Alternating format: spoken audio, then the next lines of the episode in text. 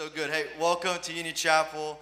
Shout out to all those watching online as well. We got a bunch of people joining us online for our services. We stream to Facebook now too, which is pretty cool. So if you're on Facebook, share it. Might as well. But if it's not good, don't. I don't. If it's good, share it. If it's not, don't. We'll see. Okay, we'll see. But welcome everybody. Um, I just want to. I kind of did this last service as well. I, is it okay if I open up this talk kind of with just some vulnerability and honesty? Is that okay? Is this a safe place? Good, good, good. Last night, you know, we do a, a Saturday night service and then three on on the Sunday morning services. And uh, you know, I got here last night. We're, we're kicking off our service. We're doing worship and you know, Glenn gets up, does the announcements, and by the way, he's just preaching it up here, and I think he's trying to steal my thunder. I'm not sure yet. We'll see. But Glenn, watch your back, man. I'm, just, I'm, just, kidding. I love Glenn. But we get here, and you know, I, I, get up here, I start, you know, talking, and you know, get through this whole message, and, and at the end of, of the service, I kind of walk off the stage, and you know, I, I just, I had this kind of weird feeling about it, if I'm being completely honest. And I, I kind of go back to my office and I'm sitting there, I'm kind of hanging out, and, and I'm kind of thinking, and in fact, I was in there and I didn't even realize, but I hear the, the alarm system start to beep. and I look out my window and all the lights are off and they had armed the building. And I was like, oh no. and so I, I, was just sitting there kind of thinking about this message. And, and I realized, and I was kind of praying and talking to God. And I realized, you know, I, Lord, I'm sorry. Because I, I think that I kind of did this without you. Yeah. And I was just, I don't know, it, it bothered me a lot. And I, I was just sitting there talking to God, and I'm saying, God, listen, I got three more shots tomorrow, and I don't want you to not be a part of those services tomorrow.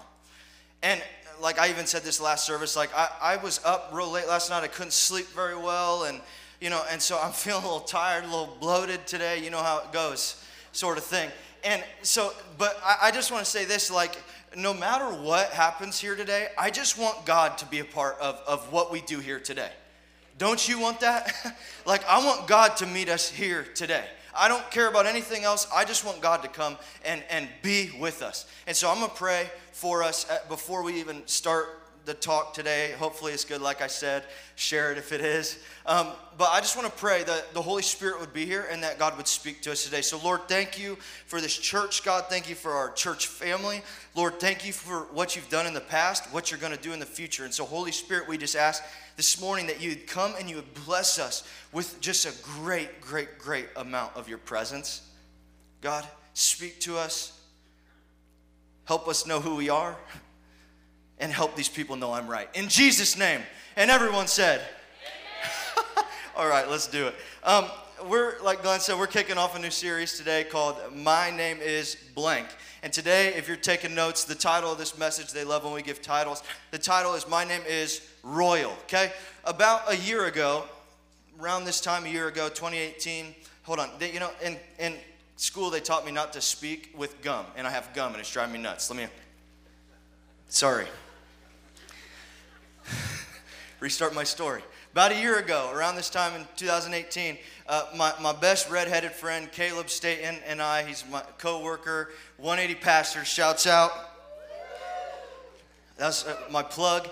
Uh, we were up, actually, a lot of people don't know this. Back in that corner upstairs, there's a closet, and that's kind of our serve closet. And then behind that is another closet with a full blown weight room. I, did anybody know that? Not a lot just like three. So if I catch you working up out, if I catch you working out up there, y'all know it's because of me.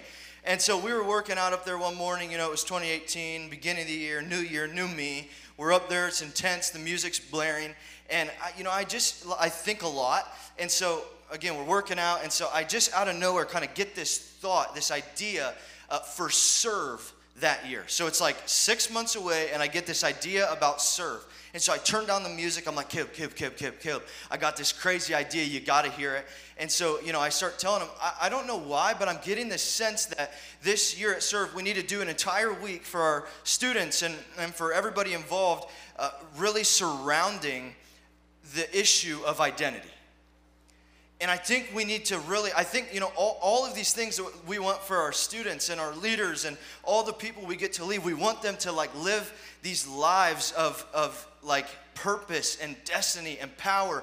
And like, I want them to go to school and actually live like they're Christ followers, sort of thing. You know what I'm saying? And I said, Caleb, I think that a lot of them are struggling with that because they don't know who they are. And I think if we spend a week telling them who they are, it's going to help. that's a good idea. And he goes, yeah, yeah, yeah, yeah, yeah. That's a great idea. And so last year, how many of y'all were at Serve or a part of Serve? Quite a few of you. Yeah, it was amazing. We did a series called throughout the whole week called We Are Royals, where we just basically hammered that in their heads for a whole week. And let me just say this last year at Serve, I've only been to Serve four times now. That was the best serve I've ever experienced because God was just miraculously moving.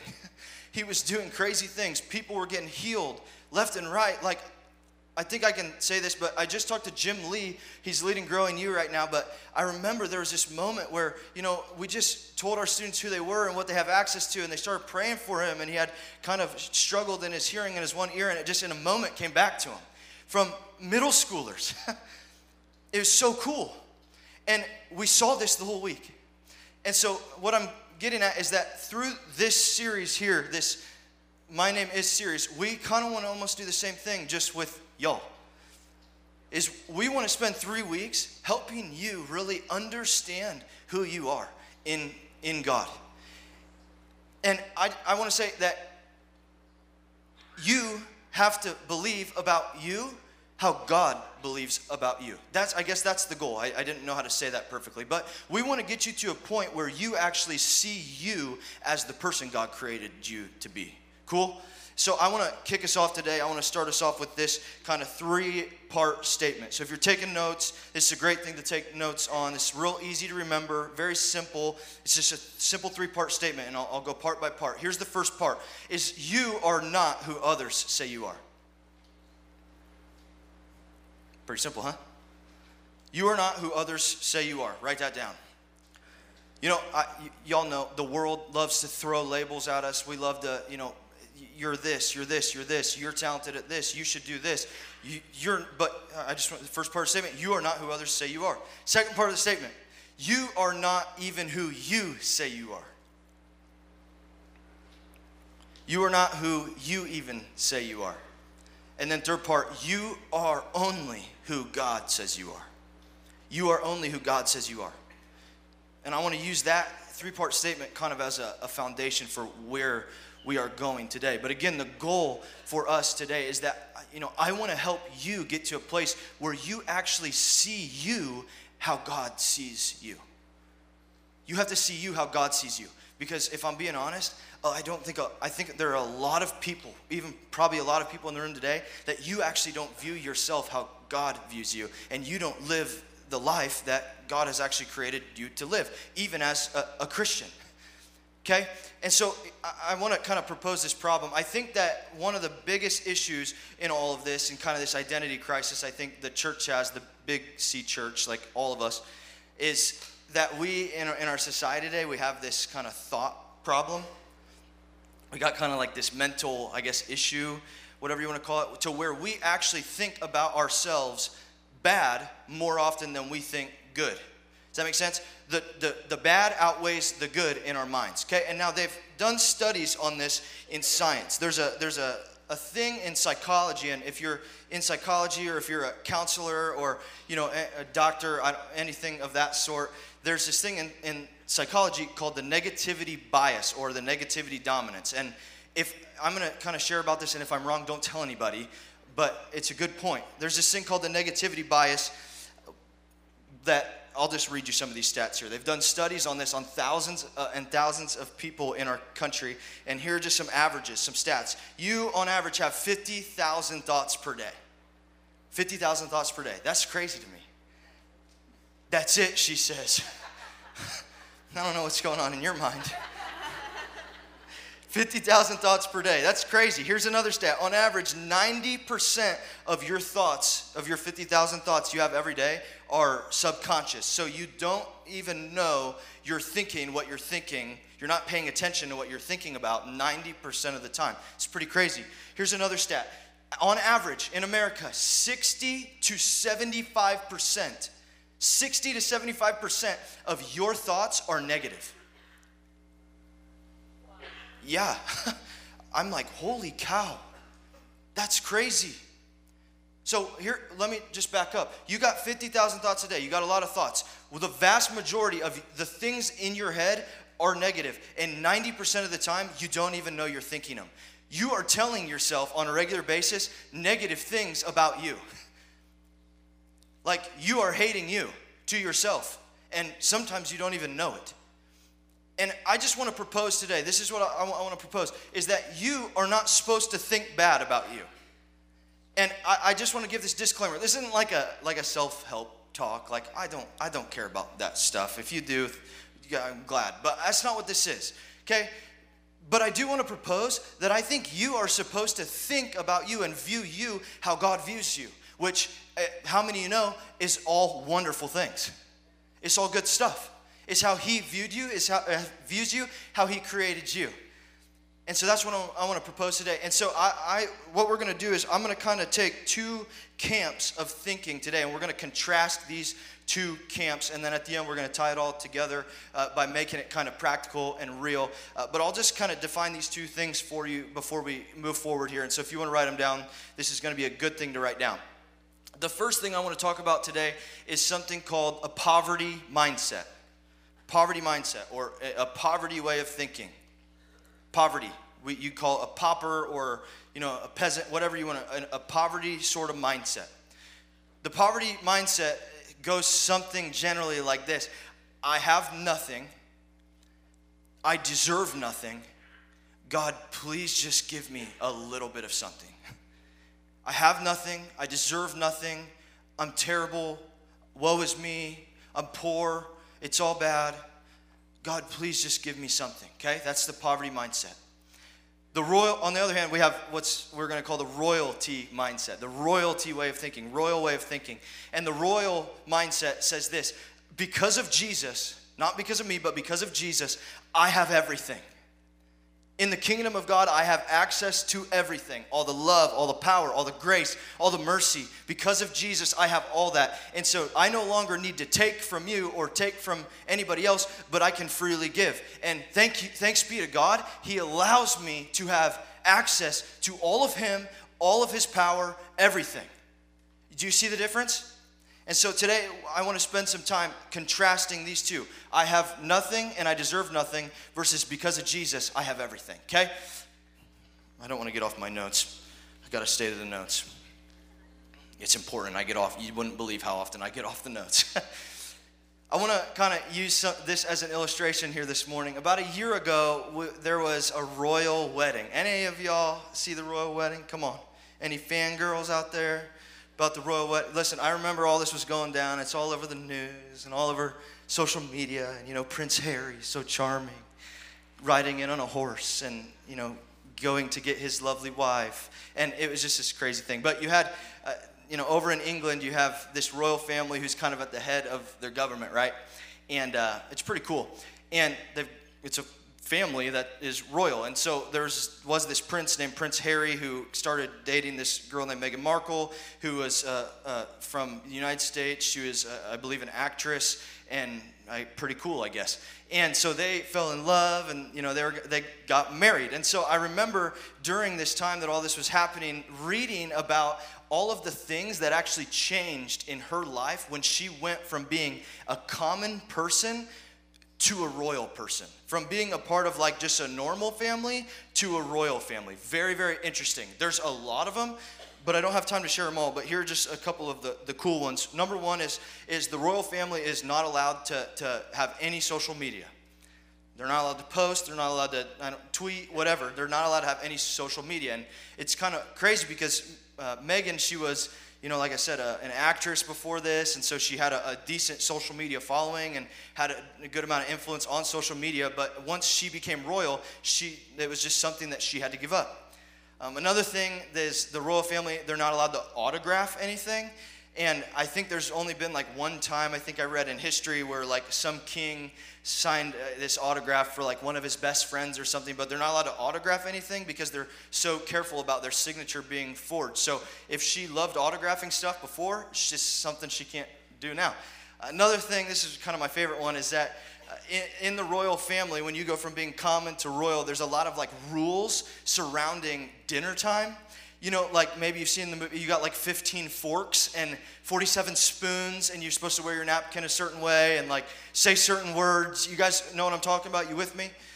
Like dinner time completely changed for her, and this was what I thought was one of the coolest and funniest things, I guess, is that in, at, when they're eating dinner together, if at any point the queen decides it's over for me i'm done you know like i'm not eating anymore and she gets up and leaves like you are not allowed to eat. And so, like, I don't know, just in my 25 year old mind, I'm thinking, like, you know, we show, sometimes I show up to dinner, I'm like, Ugh. And you know, if the queen does that and I'm sitting at the table, I'm like, what the heck? I'm hungry. I don't know, it's just me. But the point is this everything changed for her. And not only kind of these funny things I'm saying, but like, she also, as a royal member of the family now, got access to a lot of the benefits of that kingdom. And so Meghan now, before she has access to her own wealth, whatever she's made, and, or her family, and now she's a part of a new family, and so she has access to royal wealth. Like the houses, the cars, the boats. You know, I, I don't know what they do in England. Like, what do they play croquet? I, you know, I don't know. But she has access to it all. Why? Because she's in the family power, you know, royal power. The, like I said, they're at the head of this nation and, and they get to make decisions and they get to, you know, I, what's one of the things I think is so cool is the royal family actually is, they are the group of people that declares war if they need to go to war. And come on, that'll preach in and of itself.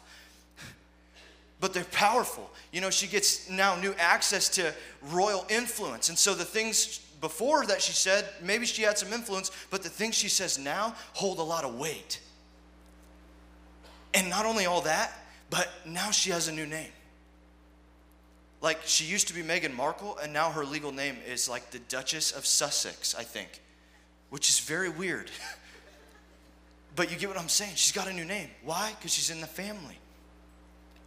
She's in the family.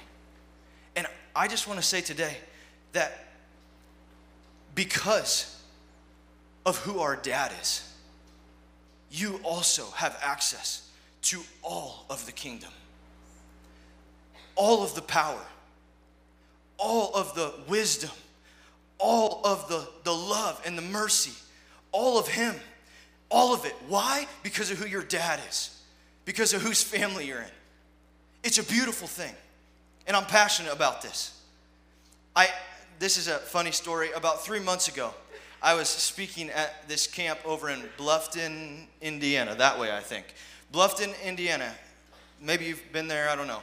But, uh, you know, I was speaking at this camp for high school students, and it was a whole weekend long. And uh, we got to the Saturday morning service, and, you know, I'm speaking, and we get done. And I have this, like, big kind of gap in the day where they don't really need me to be around.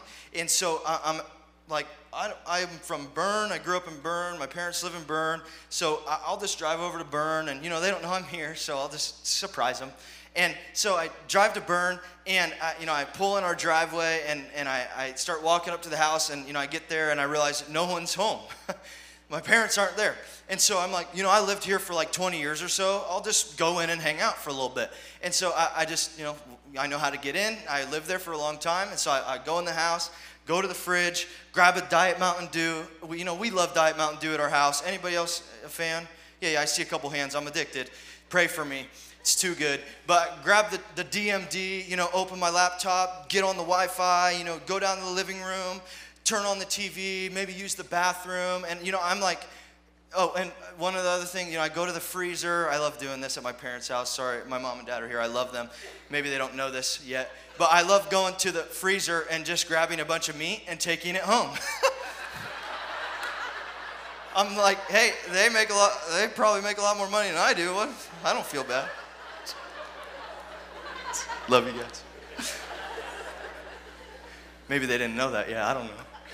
Um, so I do that, you know, and then I'm sitting there kind of thinking, and I'm like, you know, if if my parents came home, they still didn't know I was there, by the way. If my parents came home, they would have been probably really excited to see me. They would have been excited to see me. You know, it's like, hey, surprise. you know, I was thinking like, if I wanted, I could, you know, go through the boxes in the house, you know, kind of go through the store, go through closets. I could, I have access to any room. I could, I would be allowed in any room. I could take a shower if I wanted to. I can eat any of the food.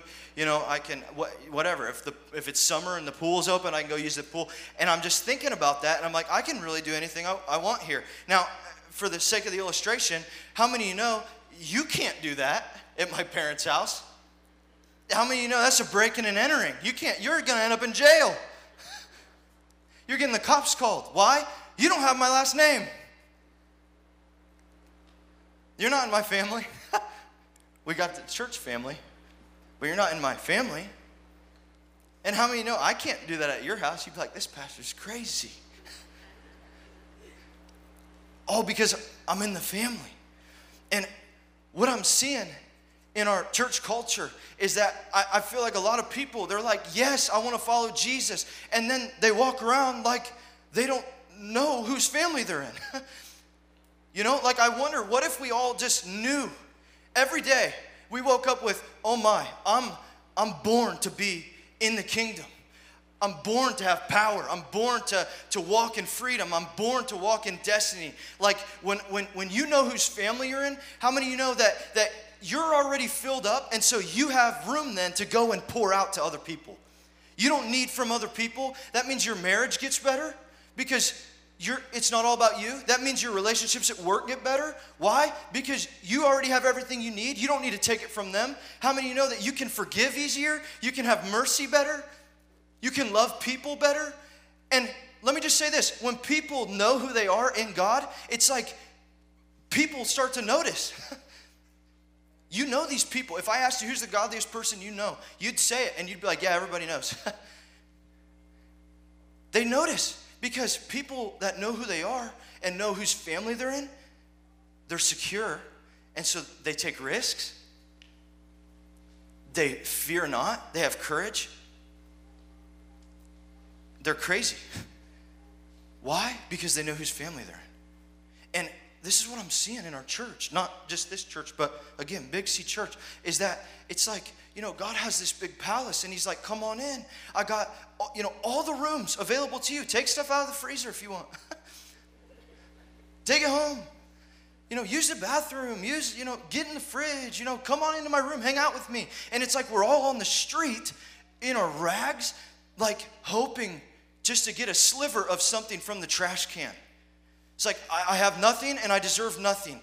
I, I did this last weekend. I, my marriage went bad. I had that abortion back then. I, I did that to that person. I lost that job. We made that bad decision. I deserve nothing. And God's there saying, No, you're in my family. Come on in. Come on in. I got a great verse. I want to read this to you. Romans chapter 8, verse 17. I love this chap this passage. Paul, he's making this big kind of discourse, I guess you could say, on he's kind of contrasting Old Testament, which he calls the law, and new to the New Testament, which he calls grace. And he basically says, This is better, you have this now. And he gets to this point where he says, Because of grace, basically, you're in the family. Let me just read this to you. It says this 17, and since we are his true children, notice he doesn't say fake or have children or, you know, true children, we actually qualify to share all of his treasures. For indeed, we are heirs of God himself. And since we are joined to Christ, we also inherit all that he is and all that he has. All, all, all. Listen, I'm not that smart, but I know that in the Greek, the word all means all. we will experience being co glorified with him, provided that we accept his sufferings as our own. In other words, when you say yes to Jesus, you're, get, you get adopted. There's only three ways to enter a family you're born, you're marry in, or you're adopted into the family. And praise be to God that He adopts us into His family, but also gives us access to everything. It says we are heirs of God. I looked up the definition to the word heir. Don't worry. I know what it means. I'm going to tell you. It means when a, it's, it's a person that is entitled to all of the wealth, the property, and status of somebody. That's, that's good news, isn't it? Heirs of God. I love it. I'm very passionate about this, y'all. You guys start helping me preach this. I'm, I'm having a good time up here. Coffee. Here's what I want to do. I know that this whole thing is kind of like metaphoric, you know, like obviously, like being princes and princesses in, in the kingdom of God, you know, that's like, that's just kind of metaphoric. And I, I know a lot of times people are like, okay, what's that actually mean for my life? like, what should I do? And so, what we have done is, uh, you know, I'll just go back to serve for a second. What we did at serve was part of that week, we did a message and we kind of did a talk like this. And, and what I did was I threw up statements on the screen, kind of one by one, to, to help people really see this is what this looks like in life, this is what this means. And seriously, this was one of the highest amounts of feedback I've ever gotten on a message before, just this part alone. And so this is good. I want to put these statements up one by one by one, and I kind of want to just read them to you slowly, and I want you to just kind of evaluate. Where am I at? Do I do this well? Is this an area where I have like a poverty mindset? Is this an area where I have a royal mindset? Do I actually know who I am? Do I need counseling? You know, like just evaluate and, and try to apply this actually to your life. Because I seriously, I don't want to, again, I said this last time, I don't want to get up here and just give a good talk. if I leave and no one knows who they are, why, why did we do this? okay, I want us to take steps forward today. Cool? I'm just going to throw these up one by one. Let's just, we'll just jump in here. Here's the first one Royalty is confident, poverty is insecure. Royalty is confident, poverty is insecure. Now, if you are writing these down, just we're going to kind of move through them. So just a heads up, I, uh, we will put them on social media or something this week. Um, but if you do want to keep writing them down, just write like the two words you don't have to write the whole statement. It'll just help you out. You'll thank me later. Okay. Royalty is confident, poverty is insecure. And I really quickly just want to say like confidence and arrogance are not er, it's not the same thing. Okay, confidence says I understand who I am. I know who God's created me to be. I know how he's gifted me and I'm just confident about that and I'm thankful. Arrogance says, "Look at me, it's all about me." Does that make sense? So there's a difference. I really think God in the kingdom, we should be confident because we know who we are and whose we are. Make sense? Royalty is confident, poverty is insecure. Next one royalty creates opportunities while poverty waits for opportunities. Royalty creates opportunities while poverty waits for opportunities. Next one royalty takes care of problems while poverty buries its problems. It's a really good evaluation. You know, I've got an issue. Am I actually dealing with it? Is it out in the light? Am I going after it? Or am I just kind of sitting on it and hoping it goes away? Here we go. Next one. Royalty says, I'm a victor. Poverty says, I'm a victim.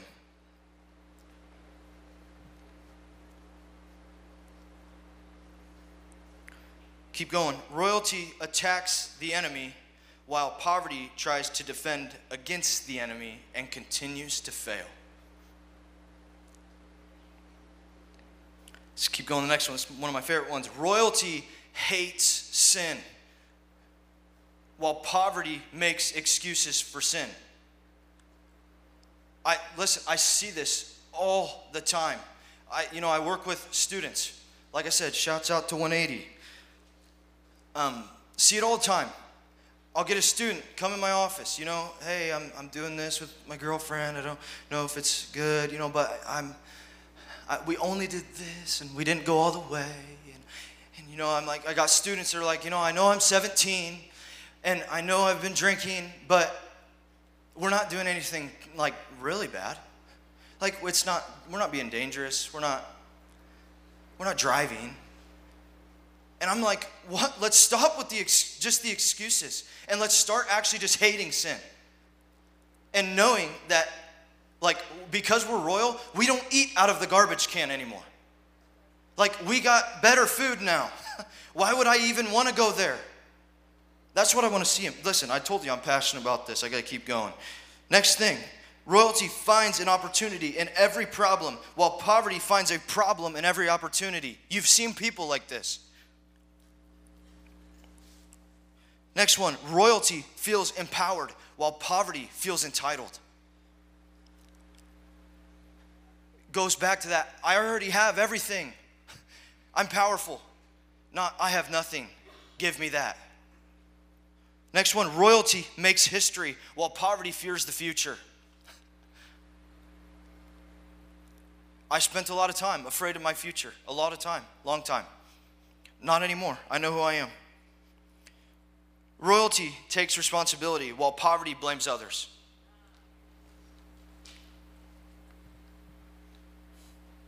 That's good.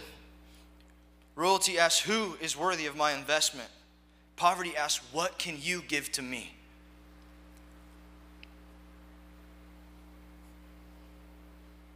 Hey, Ben, y'all can come up here too, by the way. You guys know I preach a lot better with the music, right? Next one royalty surrounds itself with powerful influencers, while poverty surrounds itself with people who continue to validate and perpetuate your poverty. Who do you hang out with? Last one royalty eats from the royal feast, poverty eats from the trash. Now, I want to close with this t- today. I want to tell you a story. Uh, about six years ago or so, I was about 19.